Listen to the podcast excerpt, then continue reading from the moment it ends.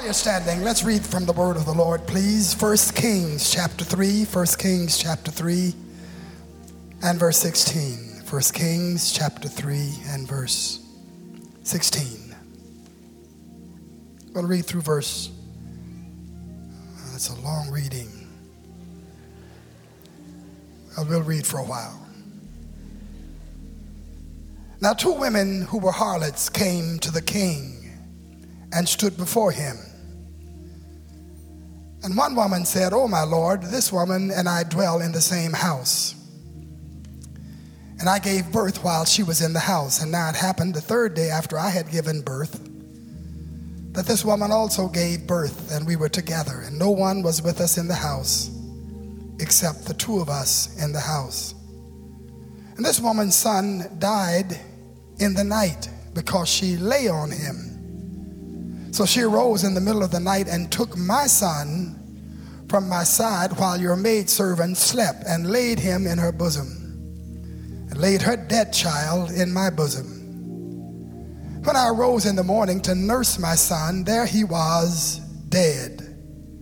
But when I examined him in the morning, indeed, he was not my son whom I had born. Then the other woman said, No, but the living one is my son, and the dead one is your son. And the first woman said, No, but the dead one is your son, and the living one is my son. Thus they spoke before the king. And the king said, The one says, This is my son who lives, and your son is the dead one. And the other says, No, but your son is the dead one, and my son is the living one. Then the king said, Bring me a sword. So they brought a sword before the king, and the king said, Divide the living child in two, and give half to the one and half to the other. And the woman whose son was living spoke to the king, for she yearned with compassion for her son. And she said, Oh, my Lord, give her, give her the living child, and by no means kill him. But the other said, Let him be neither mine nor yours, but divide him. So the king answered and said, Give the first woman the living child, and by no means kill him. She is his mother. And all Israel heard the judgment which the king had rendered and they feared the king, for they saw that the wisdom of God was in him to minister justice. And I think while I just say that they all feared the king, let's all give President Barack Obama a rousing applause and thank God for the strong leadership, strong leadership, bearing up under a tremendous load. I want to talk today about a mother's love. Would you say that after please? A mother's love. You may be seated.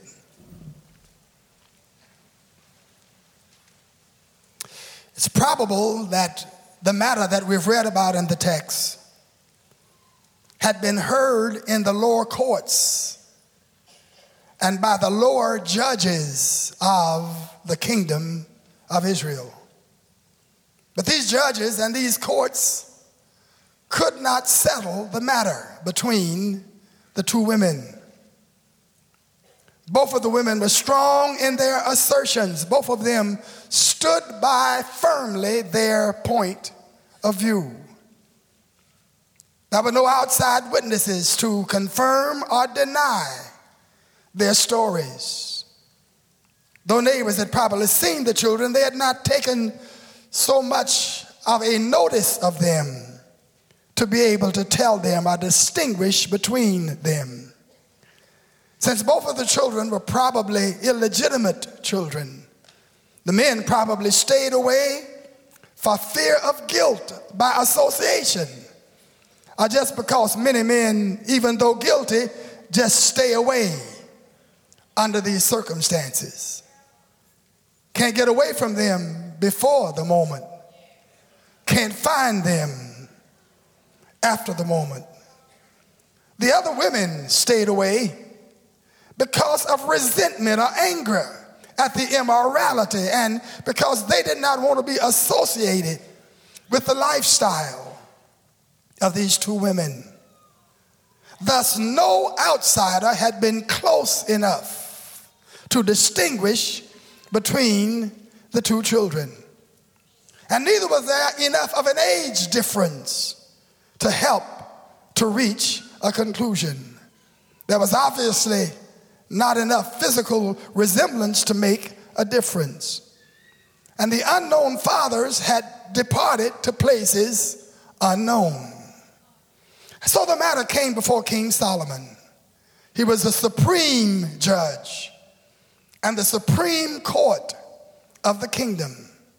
The Bible describes these two women as harlots. And some Jewish history scholars would understand the word harlot to mean that they were innkeepers or they were hostesses, and though the word is also used for prostitutes. We cannot be sure of what they were.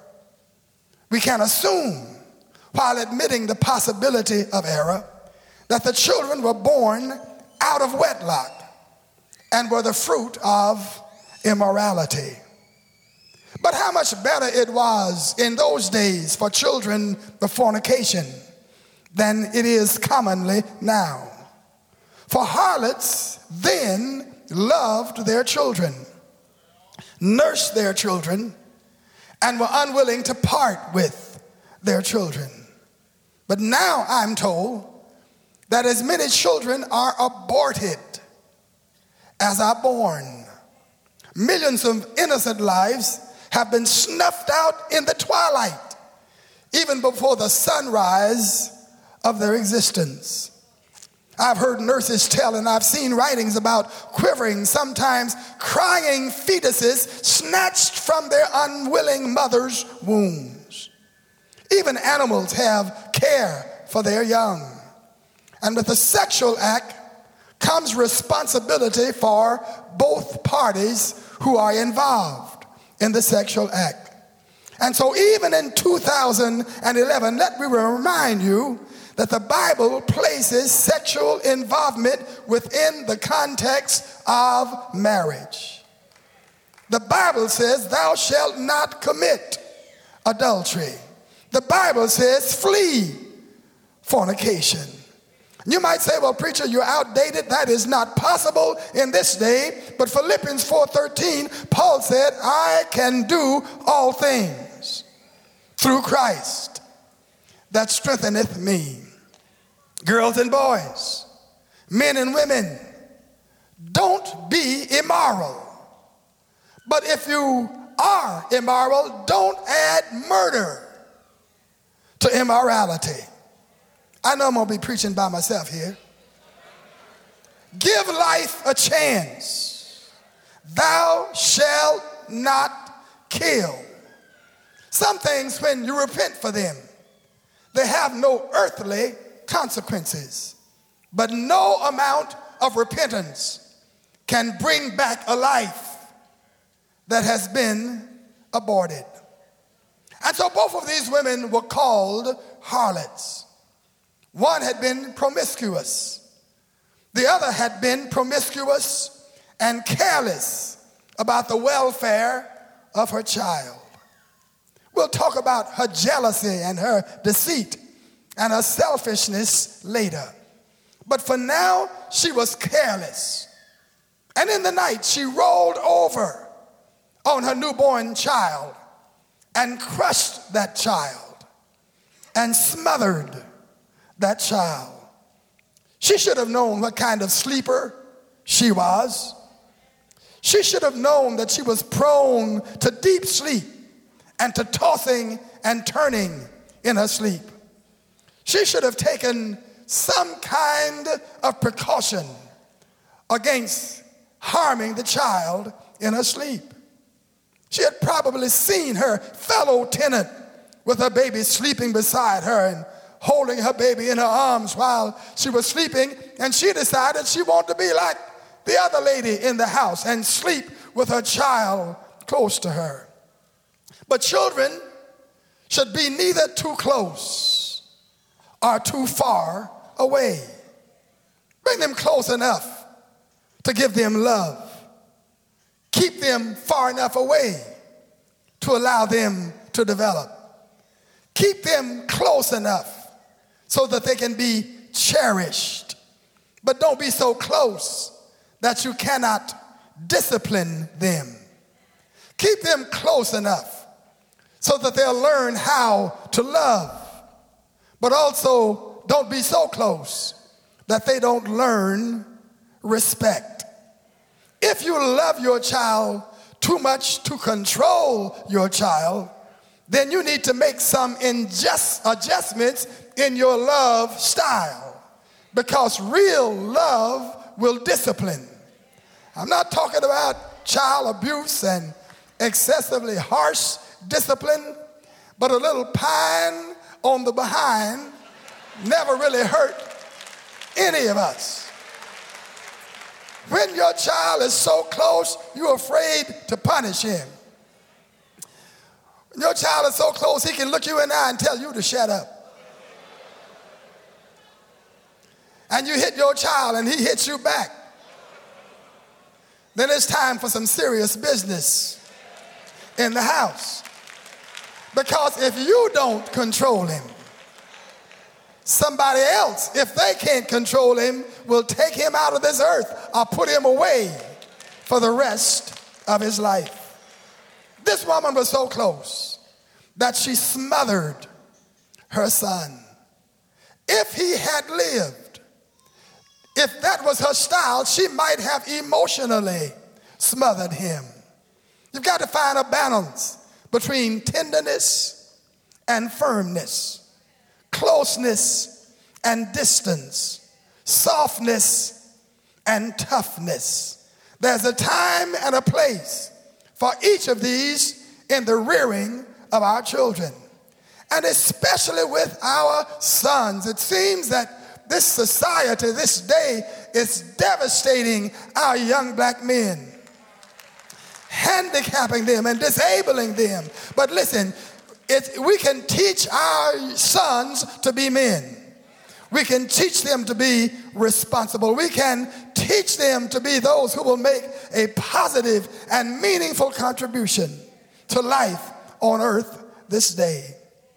And so, though these women were called harlots, they were still permitted to come before the king. They were not excluded from access to justice and access to the hearing of their case. They were not rejected, they were not cast aside. Their case was heard. And this reminds me of the words of Hebrews 4 15, where the Bible says, Wherefore, seeing we have not a high priest who cannot be tempted by uh, the feeling of our infirmities, but was touched by the feeling of our infirmities, but was tempted in all points like as we are. And therefore, we can come boldly to the throne of grace and find mercy and grace to help. Just as these women who might have been disrespected were able to come before the king and have their case heard, I don't care how low you've sunk. I don't care what people think about you. I don't care what people say about you. Jesus is always ready to receive you. No matter what kind of sin you've committed, no matter who you've hurt, no matter what you've done, you can come boldly to the throne of grace and find mercy and grace to help in your time of need. Whoever you are, whatever you've done, I'm so glad that uh, the kingdom of God is available to everybody. I'm so glad that whosoever will can come and find life. Hallelujah. Solomon, when he heard the conflicting stories, when he heard their versions and, and, and, and their side of the story, came upon a solution. It was a strange solution, and I think I heard some gasp when Solomon said, Kill the child, bring me a sword, divide the child. But that was merely a strategy to bring out the true feelings and the true thoughts of these two women. And when he said, Bring me a sword, divide the child, I think he had his answer just by looking at the faces of those two women. One woman said, Yes, that's great. Divide the child. In essence, you were saying, Kill the child. Take the child's life. Destroy the child. Hallelujah. Hallelujah. You know, some people are that way even today. If they can't have it, they want to ruin it. If they can't run it, they want to destroy it. If they can't have things their way, they want to kill it. They might be in an auxiliary of the church. Everybody comes together on the goal and on the strategy, but they didn't call your name and you're not in charge of the project. So all of a sudden you start finding all kind of fault, all kind of weaknesses, all kind of flaws in the endeavor. So many people, if they're not in charge of it, they want to destroy it. The pastor just doesn't know what he's doing. He doesn't know which direction to take the church in. If he would listen to me, then he would be able to get this thing going and in order. That's the problem. It's not the problem that the program is not right and the program is not progressive. It's that he just won't listen to you. Amen. If you're not in on the friendship, you want to break up the friendship. And so many folk just walk around ruining friendships. They're not going to be a friend. They're not going to help build a relationship. But if they see two people who are friends, they try to find some kind of way to bust up the friendship. They just don't want to be miserable by themselves. And some folk want to hinder the whole work of God because they're not at the center of attention. And so this woman who said, divide the child, did not love the child and said, Yes, divide it. But this woman, one, the other woman, said, No, let the child live. I'd rather lose the whole child alive than to have half a child dead. And so, please, King, don't destroy the child. She had already been given a whole dead child. And what would she want to do with another half of a dead child? She'd have just one and one half dead children. And if she had not loved her child, all of this would have been just fine with her and convenient for her. So many who are single and alone don't want to be bothered with a baby. And they want to say, yes, take it, eliminate it, take it away. She would have allowed the other woman to have the responsibility. And there are so many who do so on today. But observe this woman's spirit. She said, King, let the child live. I don't want to kill the child just because I can't have the child. And you know, that's the spirit we need in the church, in the world, in the community today. Listen, don't hinder the general good of all for a personal concern. Don't block the progress just because you don't feel you're getting the recognition that you desire. Let people live. Oh, listen, let people live. If, if somebody's happy, why do you want to come and rain on their parade? If somebody's having a good day, why do you want to call and bring up some mess and some foolishness? Honey, I didn't want to bother you with this, but so and so hates your guts. She's been talking about you for weeks, and I just thought you needed to know. Goodbye. Their day, their week, their month is ruined and you walk away with some kind of smile on your face because you feel you've carried them some news that they really would be better off without having. When Solomon saw the love of this woman for her child, when Solomon saw that she was willing to let the other woman have the whole child alive than to destroy the child, Solomon knew then that the woman who wanted to divide the child was not the true mother. But the woman who wanted to keep the child alive, even if she could not possess him and have her, him with her, then she was the true mother of the child. He saw that she was the one who had a mother's love for that child. And listen, a mother's love is symbolic of the love of God. Because number one, a mother's love is unconditional. I said a mother's love is unconditional. A mother does not love the child because of the child's attractiveness or because of the child's beauty. If that was the only foundation for the love of a mother, a whole lot of us would go unloved. Can I get an amen? She does not love the child because of the child's value, for the children are in their young age a liability rather than assets. They are a cost rather than a benefit. But a mother loves the child just because the child is her child. And God said, when Israel was a child, I loved him, called my son out of Egypt. God's love is unconditional.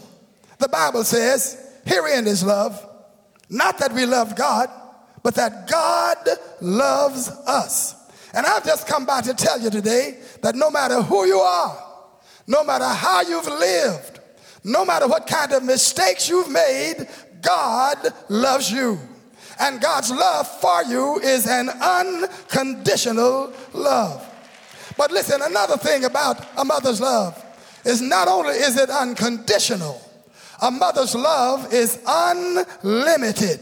For she never loses the capacity to love. Her love is unlimited. She, she, it endures pain, it endures suffering, it endures uh, uh, all kinds of sacrifices, and no sacrifice is too great, and no price is too high for the love of a mother. And so it is with the love of God. God's love is without limit. God's love reaches to the highest mountain, it flows to the lowest valley. The love of God is greater far than tongue or pen can ever tell. It goes beyond the highest star and it reaches to the lowest hell. Listen, you can't go beyond the boundaries of the love of God.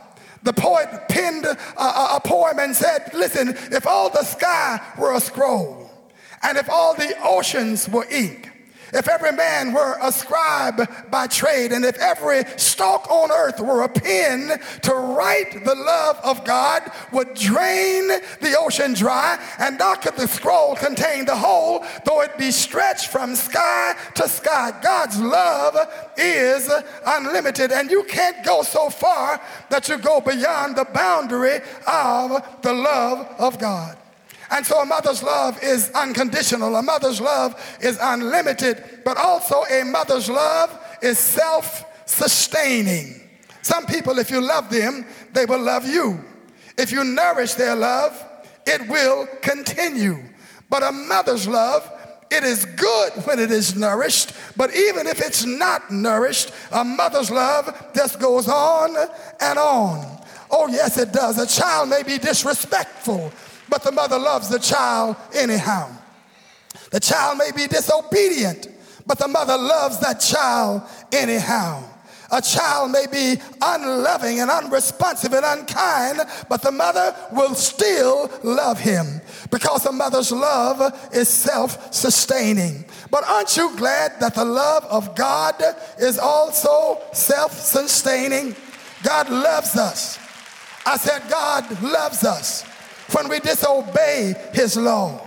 God loves us when we turn away from the will of God. God loves us even when we refuse to love him. God loves us even when we have forgotten about him and turned our faces and our hearts away from him. The love of God does not have to be nourished. It's an agonizing love. For God said, I have no pleasure in the death of a wicked, but that the wicked will turn from his way and live. He said, I love you with an everlasting love. And I've just come by to tell you today that God's love is, un- is, is everlasting. God's love is unlimited. And God's love is unconditional. Mm. And the songwriter said, I don't know why he loved me. I don't know why he cared. I don't know why he sacrificed his life. Oh, but I'm glad I'm glad that he did. Help me praise the Lord. Help me bless the name of the Lord. But the last thing I want to say about a mother's love is that a mother's love is a giving love. Oh, bless the name of God. Sometimes my children ask me for a little help. And I decided I need to teach them a little uh, dis- discipline and a little control. And so I hold back from them for a little while. But then Sister Blake goes way down in a drawer somewhere into a cache that I don't know anything about. And pretty soon the children walk by me smiling. And I try to figure out why in the world are these folks smiling when I told them no. Well, mother's love is a giving love. And she had a supply for them that I didn't know anything about. But thank God that God's love is also a giving love. He just keeps on giving. He just keeps on sharing. The Bible says God so loved the world that he gave his only begotten son that whosoever believeth in him should not perish but have everlasting life.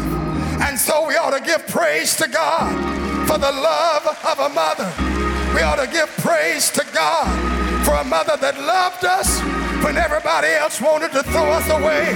We ought to give praise to God for a mother who loved us despite our faults, despite our weaknesses, who held on to us when everybody else would have thrown us away.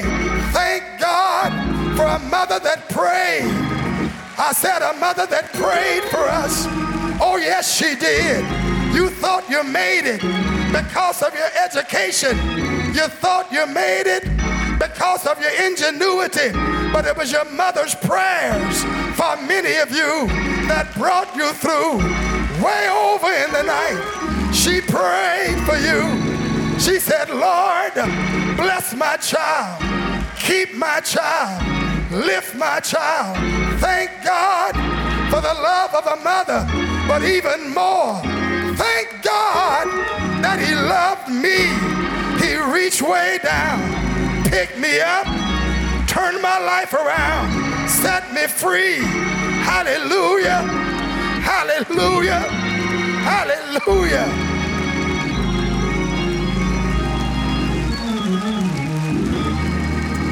Come on, praise Him. Clap your hands and praise Him. Thank the Lord. Thank the Lord. Thank the Lord. I love to say that the Lord had to pick us out. We didn't, didn't just get saved on our own. But if you're saved at all, it's because the Lord picked you out. And if God picked you out, there were so many that the Lord did not pick out. If He chose you, there had to be many that He passed by just to get to you. Here's a millionaire that He passed by. Here's a PhD that He passed by. Here's a billionaire that He passed by. Here's a king that he passed by. Here's a college professor that he passed by, but he reached way over and then he reached way down and he picked you out. Come on, I don't know why he picked you out, but it's just the grace. It's just the grace of God. Hallelujah. Stand up and give praise to God. Stand up and clap your hands. Thank the Lord. Thank the Lord. Thank the Lord. Thank the Lord.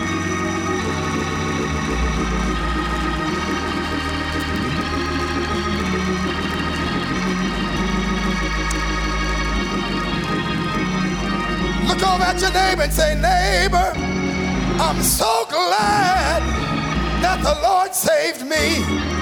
Hallelujah. Hallelujah. He didn't have to do it, but he did it anyhow. Praise the Lord. Praise the Lord.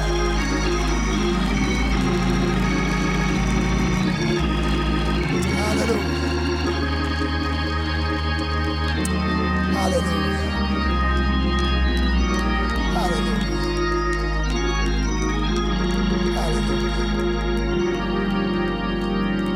This word goes out to somebody today, God loves you. His love is unconditional, His love is unlimited. His love might have been, in many cases, unnourished, but He loves you just the same. His love is a giving love. He doesn't want to deprive you or take away from you. He wants to bless you. He said, I'm come that you might have life, that you might have it more abundantly. God wants you to have abundant life, full life, satisfying life, fulfilling life, a blessed life. You can come to God. Just as these women were able to come to the King, you're able to come before the Almighty God. Of the Lord, no matter what you've done, no matter how you've lived, no matter where you've failed and come up short, God loves you with an everlasting love. You can be forgiven today. You can be saved. You can be blessed. You can be helped. The Bible says we can come before the throne of grace and find mercy and grace to help in the time of need. Whether you need mercy or whether you need help, are both of them. You can come to God and you can find it through the grace and the mercy and the power of Almighty God. Every head is bowed, every eye is closed. I want to pray for somebody today. I want to pray for somebody who does not know Jesus. I want to pray for somebody whose sins are not forgiven. I want to pray for somebody who's not sure that were you to die today, you'd see the face of the Lord in peace. I want to pray for somebody who senses that there is a gap between you and your God. And you want God to reach out and take charge of your life. There have been so many areas of stress and tension and failure in your life that you've come to understand that it is in God that you live, is in God that your move, is in God that you have your being, no living, no moving, no being without God. And you want your sins forgiven. You want Jesus Christ to become your Lord and your Savior. He loves you so much that he gave his very life on a cross for you. I want to pray for those who would say, Preacher, pray for me. I want to be saved. I want my sins forgiven. I want to get in touch with God. I need God's help and God's power in my life.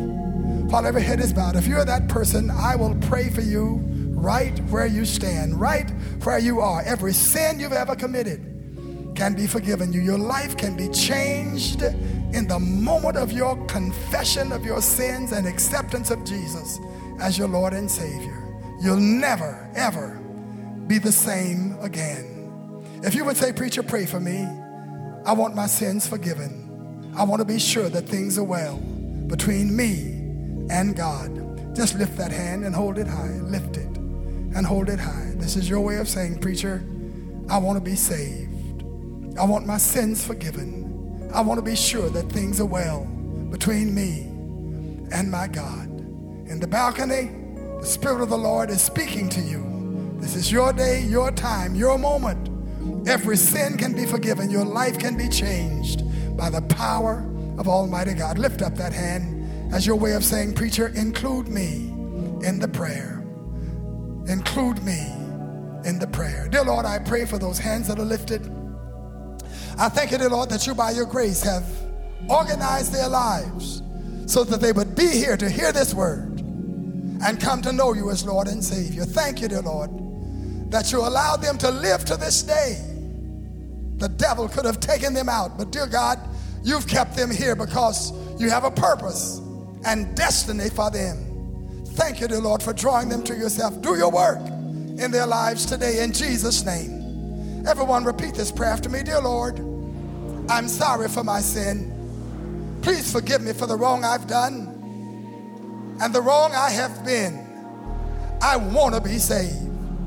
I believe that Jesus is the Son of God.